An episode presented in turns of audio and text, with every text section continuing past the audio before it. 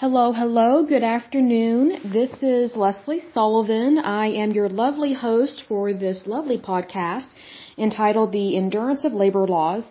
This is episode 9, and we are diving into more of the specific labor unions within the United States of America.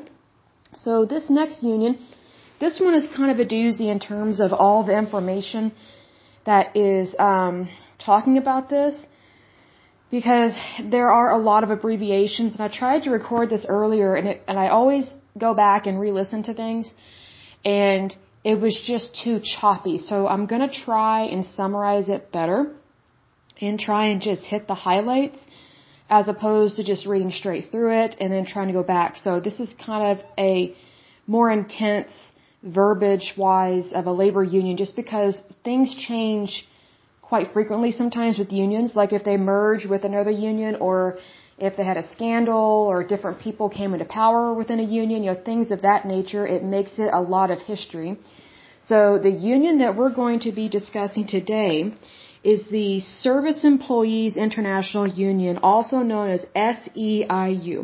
So let's go ahead and get started on this one. It was founded in uh, April 23rd, 1921 in the Roaring Twenties. That's awesome. In Chicago, Illinois. It is headquartered in Washington, D.C. And it has 1,893,775 million. Oh, sorry, take that back. One point, I'll just say a little over 1.8 million members as of 2014. Sorry, my eyes are a little tired. I'm filming this kind of late in the afternoon. So I'm just going to ahead, going to go ahead and start reading some of this. It says that the SEIU is a labor union representing almost 1.9 million workers in over 100 occupations in the United States and Canada. Um, they focused on, or they focused on organizing workers in three sectors: the healthcare. Um, it says healthcare. Over half of members work in the healthcare field, including hospital, home care, nursing home workers, and then the other sector is public services and then property services. And property services, I didn't know what that meant just off the top of my head, but it means it includes janitors, security guards, and service food workers. So it says here that they have over 150 local branches. It is affiliated with the Change to Win Federation and the Canadian Labour Congress. And let's see, uh, it says the union is known for its strong support for Democratic candidates, which I completely disagree with. Again, I don't think it's appropriate at all for unions to openly support a political party because that puts their members under a lot of pressure to vote a certain way, to think a certain way, and to speak a certain way, and that infringes on the members' rights and their their right to vote the way they want to, because it can kind of be a uh, intimidation factor, which I do I do not agree with at all. It says it spent 28 million dollars supporting Barack Obama in the 2008 presidential election. It says here in 2012 SEIU was the top outside spender on Democratic campaigns, reporting almost $70 million of campaign donations, television ads, and get out the vote efforts in support of President Obama and other Democrats. SEIU is a major supporter of the Affordable Care Act and of increased minimum wage laws, including wage increases for fast food workers. Now, I don't agree with labor unions supporting the Affordable Care Act because I discussed that in a previous podcast regarding the Affordable Care Act and how labor unions have been supporting that law or they agreed with it uh, when it came out and was passed.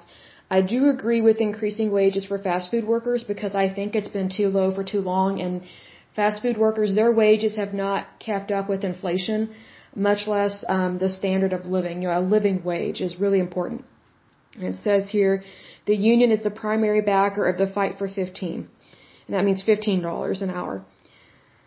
So then, um, talk a little bit about the history here.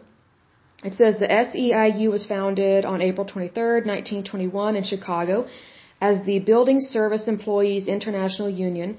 Its first members were janitors, elevator operators, and window washers. The union's membership increased significantly with the 1934 strike in New York City's garment district. In order to reflect its increasingly diversified membership, in 1968, the union renamed itself Service Employees International Union. In 1980 through 1984, most of the union's growth came from mergers with four other unions, including the International Jewelry Workers Union and the Drug, Hospital, and Healthcare Employees Union.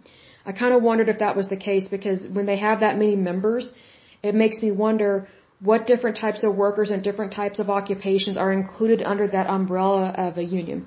So I am for unions merging with others, but I'm also in favor of mer- uh, not mergers. I'm also in favor of unions remaining uh, single. You know, not merging, you know, with other unions and really hold fast to what your individual members need. Because sometimes when you merge, and it's not always a bad thing, but sometimes when mergers happen, you kind of lose sight of what is specifically important for your specific members, whether it's drug, hospital, healthcare, healthcare workers, you know, whatever the case may be.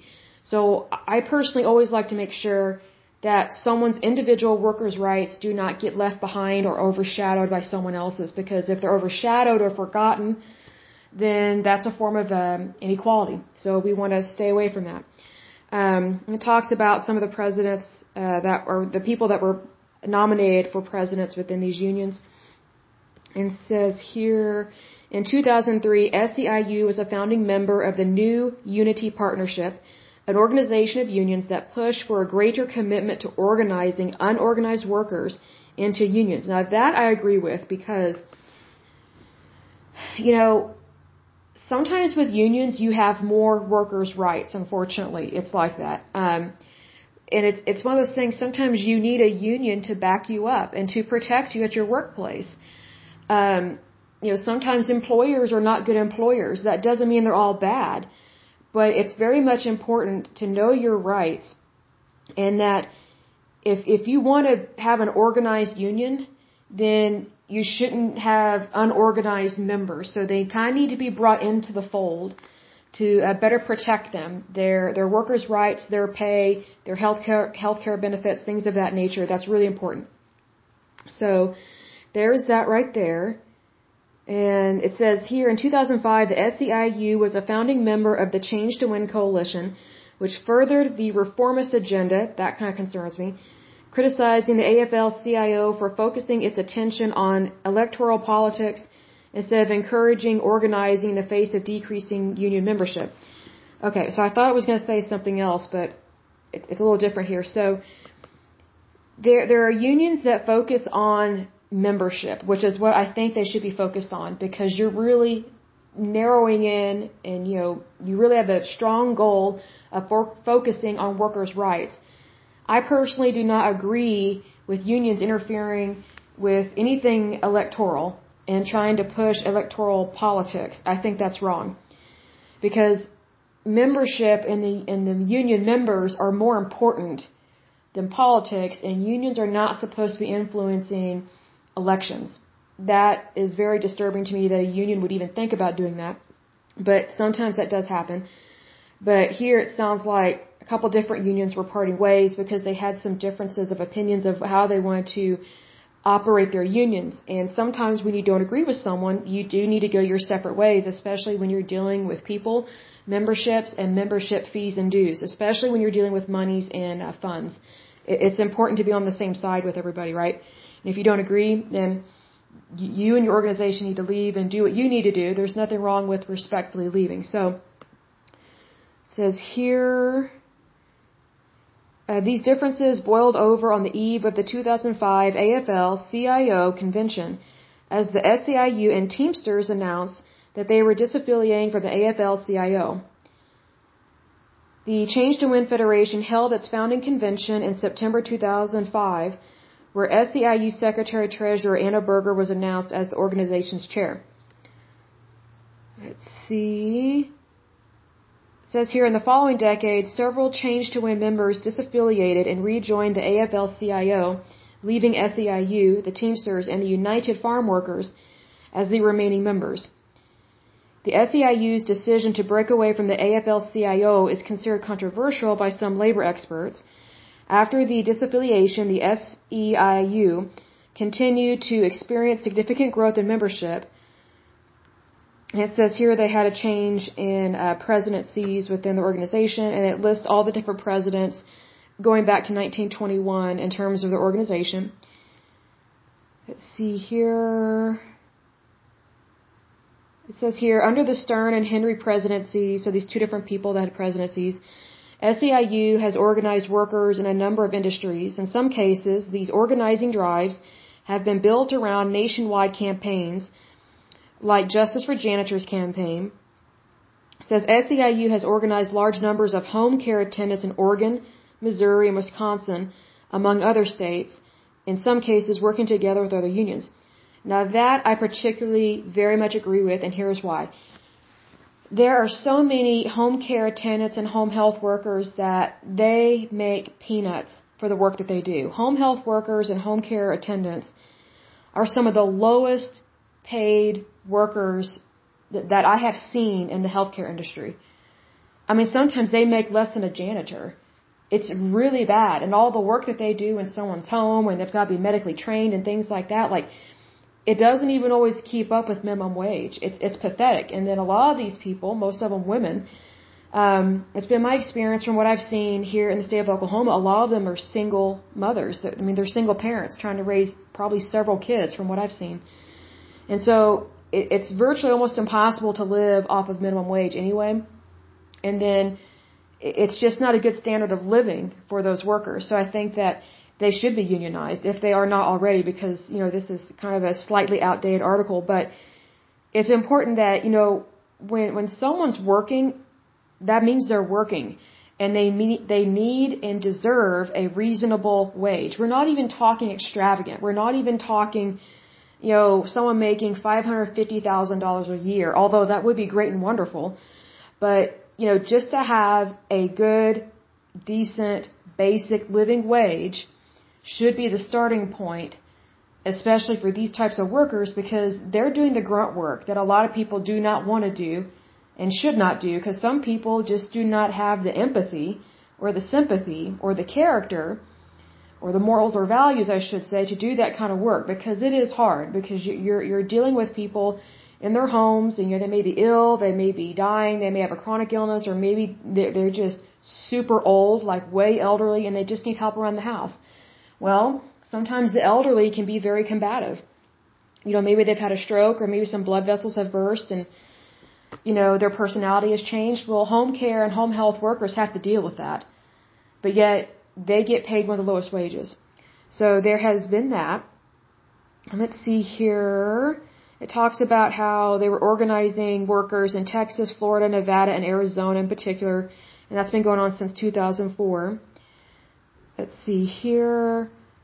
The next article, it says in 2009, the union launched a nationwide campaign against, I'm probably mispronouncing this, but Sodexo, S-O-D-E-X-O, criticizing the company's labor standards. The union strategy, which was ultimately unsuccessful, involved organizing student groups to pressure administrators at universities to kick Sodexo out of school cafeterias unless the company permitted unionization. Sodexo USA filed a civil lawsuit against SEIU under the Racketeer Influence and Corrupt Organizations Act on March 17, March 17, 2011. In the complaint, Sodexo alleged that SEIU engaged in blackmail, vandalism, harassing, trespassing, and lobbying law violations referring to the Clean Up Sodexo campaign as old-fashioned strong-arm tactics and SEIU behavior as I can't pronounce that word, but really bad behavior and illegal. During the trial, it was revealed that in 1988, the SEIU had co-written a manual detailing how outside pressure can involve jeopardizing relationships between the employer and lenders, investors, stockholders, customers, clients, tenants, politicians, or others on whom the employer depends for funds. Tactics recommended include references to blackmail and extortion, accusations of racism and sexism, targeting the homes and neighborhoods of business leaders for demonstrations, and also explicitly stated that at times it is necessary to disobey the law. Following the court discovery of this document, a settlement was reached where Sodexo withdrew the lawsuit and SEIU terminated its public campaign focused on Sodexo. So obviously this union behaved very poorly. However, that doesn't take away, how do I word this? It doesn't eliminate the factor that the workers at these cafeterias have the right to unionize and they have the right to fair and decent wages and good working conditions. So yes, this union behaved very badly and that deserved to come out publicly. And so hopefully this union will learn from its mistakes that, you know, when you resort to bad things, it reflects badly on your union. So, you know, always do good things. Don't do bad things. I mean, I would think that would be basic behavior because that's what we teach children, but sometimes I guess that falls through the cracks. But needless to say, the union was completely wrong in what they were doing. And I hope that these workers, I don't know much about, but I hope that these workers were actually able to unionize and I, I hope that they were able to get better wages and better working conditions because I've worked in a cafeteria before when I was younger. It is tough. It is hard work. And it just always felt like we, we were not paid enough considering how laborsome it is. I mean, it's, it's, it is tough. It really is. And it says here, according to the Center for Responsive Politics, since 1990, the SEIU has been the nation's top organization contributing to federal campaigns. Uh, that kind of concerns me. Donating a little over $232 million, 99% of which went to Democrats. I disagree with that. Doesn't matter which party, but they need to stay out of stuff like that. Over that same period, the National Education Association, also known as NEA, was the second highest organizational political donor, contributing a little over $96 million 97% of which went to Democrats. Again, I don't agree with that. They need to stay out of elections. Since 1998, the SEIU has spent a little over $19 million in additional money on lobbying. Now, I'll say this about lobbying. I'm not a big fan of it. It's not just for unions, but any kind of lobbying uh, venture. Because I don't always trust necessarily what a lobbyist says because it's like their opinion can be bought and sold. I would rather hear directly from the citizens about stuff. You know, if they're in a particular industry, I would want to specifically hear from them. But lobbyists, they're just paid to say that. They're just, they're just a professional mouthpiece. So even though it is considered an occupation, I don't agree with that occupation. Because when I truly believe about something, I don't, I don't have to get paid to speak up about something. So when someone has to get paid to speak up about something that tells me they are not genuine and they don't really mean it and there's an ulterior motive. So the next section goes over specific local branches. I'm not going to go each individual one because it's it's pretty lengthy. And then it kind of mentions um, one little local chapter in Canada, but not much about it. And it says here, let's see. According to SEIU's Department of Labor records since 2005, when membership classifications were first reported, about 2% of the union's membership are considered retirees, which I'm assuming or guessing that will greatly increase since more baby boomers are retiring since this time, with eligibility to vote in the union. SEIU contracts also cover some non-members known as agency fee payers, which since 2005 have numbered comparatively about one-tenth of the size of the union's membership. As of 2014, this accounts for about 35,000 retirees and about 180,000 non-members paying agency fees compared to about 1.8 million regular members. And it talks about where their archival and historical materials are kept because they, they keep a lot of records, which is always good. So I wanted to go over that union just quickly. Um, and I know that was way shorter than some of my other podcasts, but I didn't want to get bogged down in just line by line specifics of all these different local chapters. But you know, what's really interesting is that the 20s were a very interesting time, if you think about it. Because, um, you know, we're coming out of World War One, and things are, the closer you get to the 1930s, the more things are revving up to World War II, specifically in Europe. So, you know, there's a lot of things that happen all around the same time. So what would be interesting to see is what unions were founded and when over in Europe. That's kind of, I guess, will be one of my next series is to look at labor unions in Europe because some of them, sometimes we mimic each other. Sometimes the United States mimics European unions and vice versa. But either way, it is very important to to remember that as a worker you have rights, whether your employer acts like it or not. And I'm from Oklahoma, so I don't remember if I've said this before because it's several podcasts back, I bet, but um, Oklahoma is a at-will state. So for those that live outside the United States and are listening to this, an at-will state means that an employer can fire you at will for any reason whatsoever, and you're basically screwed if you are the employee. So, and I don't agree with that, um, because there are a lot of people that get fired for doing the right thing, for speaking up about something, and sometimes it's a whistleblower situation. And other times, um, like women get fired for not being okay with harassment and reporting it. Or even if they don't report it, they try and tell a person, hey, please stop harassing me. I, I don't deserve that. Please stop. And then, unfortunately, sometimes women make the mistake of not reporting that to HR because then what happens is the person that they told, hey, don't harass me, that hurts my feelings or it's inappropriate, whatever the case may be. Unfortunately, sometimes that person that is harassing them is very vindictive and very evil and so they go to HR before the woman uh, reports anything, if she does, and they make it seem like they're the victim. I mean, it gets old when the oppressor tries to play the victim. It, it's, and I'm just always surprised when HR falls for it. I just kind of roll my eyes at this because it's, it's, it's just the oldest trick in the book. And you would think HR would care, but they, HR departments, I try and be nice about them, but over the years they've just gotten worse. And so over the years, I've kind of leaned away from trusting HR departments and I, I trust unions more. And um, the reason for that is that HR departments more and more are just there to protect the company's posterior. Like they just want to help the company not get sued. And the way they do that is they help get rid of employees that speak up about things, report things. And even though I'm sure there's going to be, there's going to be some HR managers and HR employees that call me or email me and say, no, you're wrong, we care. It's like, look, you know, you can say that all day and all night, but we all know there are situations where that is just simply not true. I've never known HR to really care about people. I never have. And the word human is in the job title. I mean, it's just like, how can you say you, you care about people and in your job title it says human resources, but then people are losing their jobs they're losing their wages, they're losing their benefits. So typically what happens when someone gets fired like that, which is very unfortunate, I completely disagree with it, but when they do get fired um, for stupid stuff that gets thrown around at them, what happens to the worker is they lose their health insurance and then if they choose to go on Cobra, it's very expensive. It's kind of like a supplement health insurance. It sucks. It's not that good. It's typically way more expensive than, than just regular health insurance.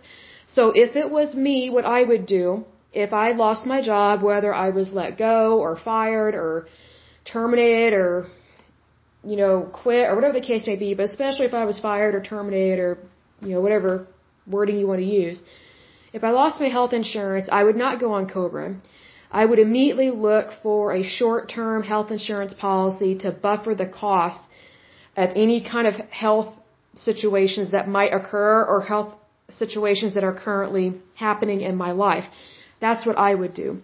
Because there are some really good short-term health insurance policies out there and they are specifically for situations like this where you just need something to help keep you covered. And this, this isn't in, this isn't necessarily just because of Obamacare because now part of that law um, no longer exists where you're forced to have health insurance, but you know, even when people lost their health insurance before Obamacare took effect, you could still buy a policy that was, you know, kind of running interference for you in terms of like football terms, would run interference for you until you found a good permanent full-time position.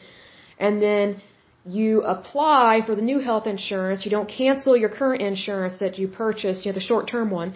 You apply for the full-time long-term one, and then once you receive the okay that you have received or you are part of that health insurance policy with your employer and you receive the health insurance member ID cards, that's when you cancel the other policy. That's what I personally would do. And I bring this up because that's one reason why I've had my own health insurance. I think it's been, oh, how many years has it been now? 12 years, I think. I think it's been 12 years because I've been a private consultant slash private contractor, but I predominantly worked in accounting and uh, actually data IT analytics as well. Like I've had several different contracts. um, throughout that time and learned a lot of different software programs and, and helped people um, with their company and their data and, and helped them in that regards as well. And I also worked as an auditor. I forgot about that. But, um, you know, I, I lost my health insurance when a job ended and it didn't end like horribly bad. I still don't agree with what happened, but, um, I lost my health insurance and health insurance was crap. It wasn't that good. I can't remember if I talked about this previously, but um, I had intim- a uh, intimidator. I had an employer that was trying to intimidate me to sign a legal document stating that I forfeit my vacation pay when I quit my job. And that is absolute bull. I refused to sign that form. And I told him, I was like, oh, well, let me take the form home and I, I will check with my, my family's attorney. I'll have him take a look at it and I'll get back with you. Well, immediately they called me back into the office and said, "Oh, we don't we don't need to do that. That's okay. You know, you know, we we will give you your vacation pay. It's okay. You know, because they were trying to say that that a handwritten note, which this was back in the day when you know not everybody owned a fancy computer or a printer at home, because that was back in the day when printers were expensive. You would just handwrite a note. You know, you could you can handwrite a letter of resignation. So that's what I did. I handwrote a letter of resignation. I just said, I'm giving you my two weeks notice effective as of this date, my last work of day, or my last day of employment will be such and such date. You know, sincerely, Leslie Sullivan, or whatever. It was it was very clean cut, professional, even though things were not going that well. Because my manager, uh, it, it was a woman, and she was uh, she was a viper. Um, she uh, was a dirty dog snake. Um, she would intentionally try and mess up my schedule to get me fired, and that's some some things that that's one of the things that employers do to try and make it seem like the employee was bad just so they can um, legally fire them and try and make it seem like they they can't get um, what's it called unemployment um, paychecks and things like that. They can't file unemployment even though they can. So um, I knew they were trying to do something shady, and it was my manager, which was a woman, and then these two other bosses, higher ups, and I was in this um, main manager's office, and they were just bullying me right and left, the three of them. It was three against one. And I stood my ground. I just treated it professional and business like, even though my heart rate was all over the place, it just sickened me. I was being treated like that. And, um, so I just treated it cool, calm, and couth, as I always say. And I just said, I need to have my, uh, family's attorney, uh, take a look at this and I'll get back with you. I just said, look, I'm not really familiar with legal forms, which isn't necessarily true, but, and I guess in regards to these shady people, I wasn't familiar with their shady form and what they're trying to do, but I knew it wasn't on the up and up. I could just tell straight up it was bad, just from the verbiage they had in there, and they're trying to, with really squirrely wording, they're trying to get me to forfeit uh, my last paycheck as well as my my check for vacation pay that I wasn't receiving, and I was supposed to receive it. And so when I mentioned um, having our lawyer take a look at it, that's when they completely changed their tune. Oh, Leslie, we don't need to do that. And so, and, um, but previously they had said that this isn't a proper letter of resignation, and so therefore you forfeit blah, blah, blah. You forfeit all these monies. I was like, no, actually, it is a proper letter of resignation. You know, just because you don't like what kind of paper it's written on, which it was just regular paper. Like they were trying to use every trick in the book. I guess they thought I was a moron, and I guess what they do works on other people, but it didn't work on me. And they, they tried to say it wasn't a legitimate um, letter of resignation.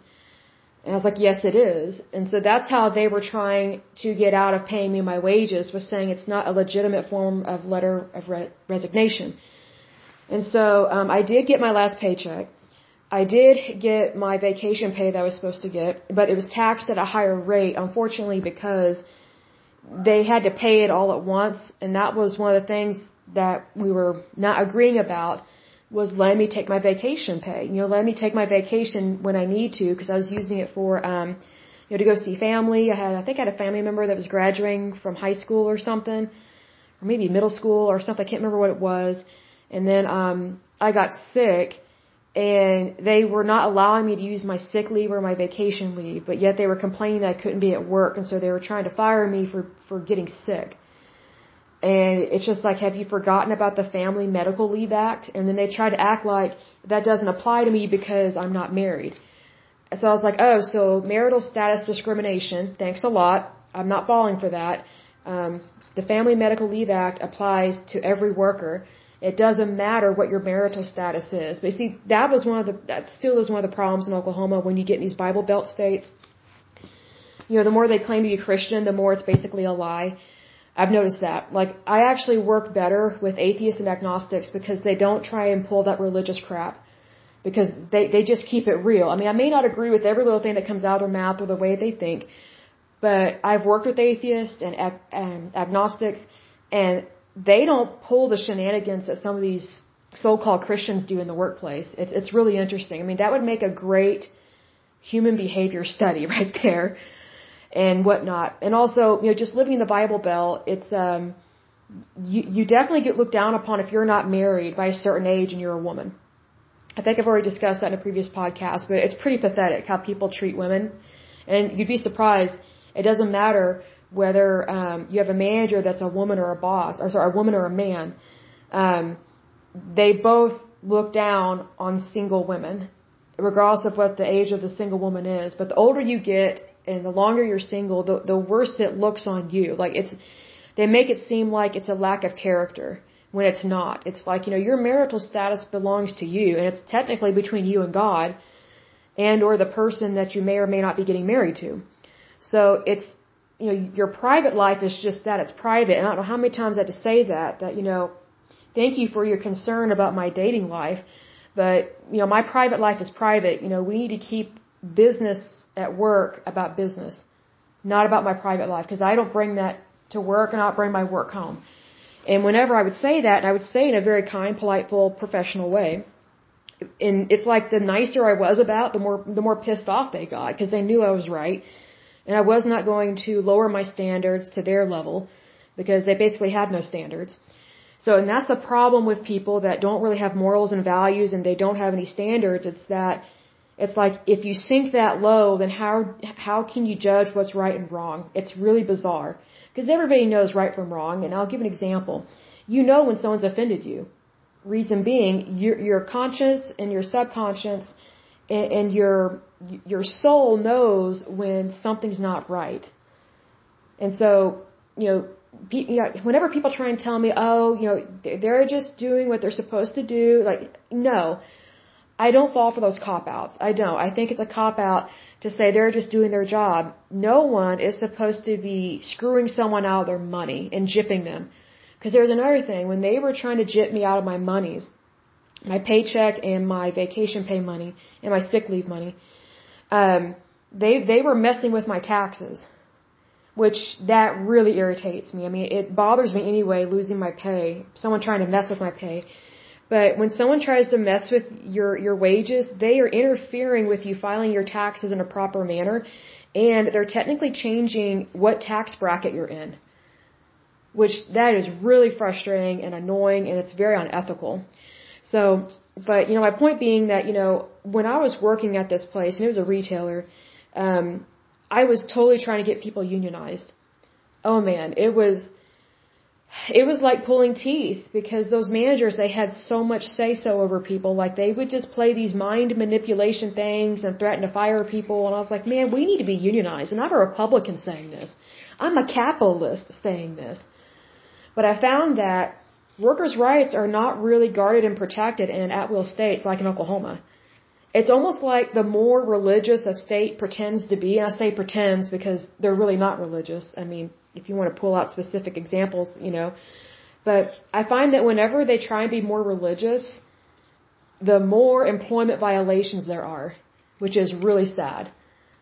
And it's just really disturbing because, you know, I, I mean, I am Christian, and you know I love Jesus and you know I know that God is my heavenly Father and you know it's because of my faith in God.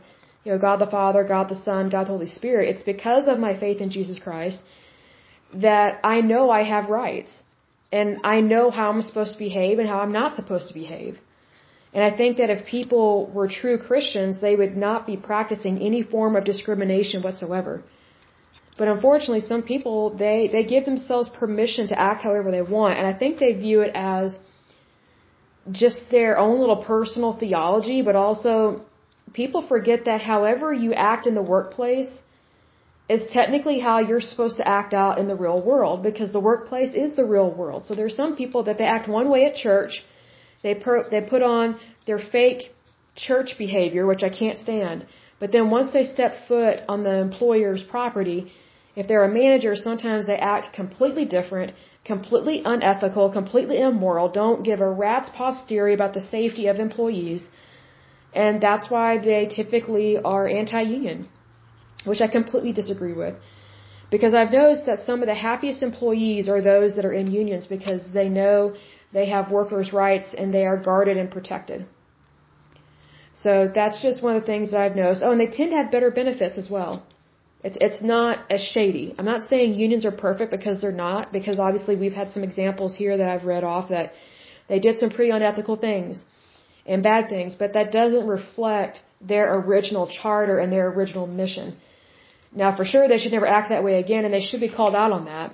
Because if you don't call someone out on something, then they're going to continue to misbehave and behave in a very improper, illegal, and unethical and immoral fashion, and we don't want that. Because when a union acts like that, it's the members that suffer, not the higher ups. It's the members that suffer, and they don't deserve that. So it really comes down to having good leadership that actually believes in the original mission of the union which is what I talked about one of my previous podcasts, that these unions that don't behave correctly, you know, they need to get back to their roots. They need to get back to the original goal because I think that's where they will be the most successful because that's what made them successful. As opposed to going off on all these tangents with all these different causes that, you know, causes can change from day to day, month to month, year to year, decade to decade. But what doesn't change is um, workers' rights, safety, and you know like things with OSHA and also things that don't change is wanting a better society and a safe society whether you know it's outside the workplace or at the workplace. You know some things don't change. Some things do but some things don't. And it's usually the intangible things that don't change and the things that don't change are usually the things that are worth fighting for which would be um, your freedoms and your rights so, um, but anyway, so that is the end of this podcast. Um, as usual, I pray that you are happy, healthy, and whole, and that you are very prosperous and very blessed. If you have any questions, concerns, or comments, feel free to message me um, from my podcast website. So until next time, have a good day and a good week. Thank you so much. Bye bye.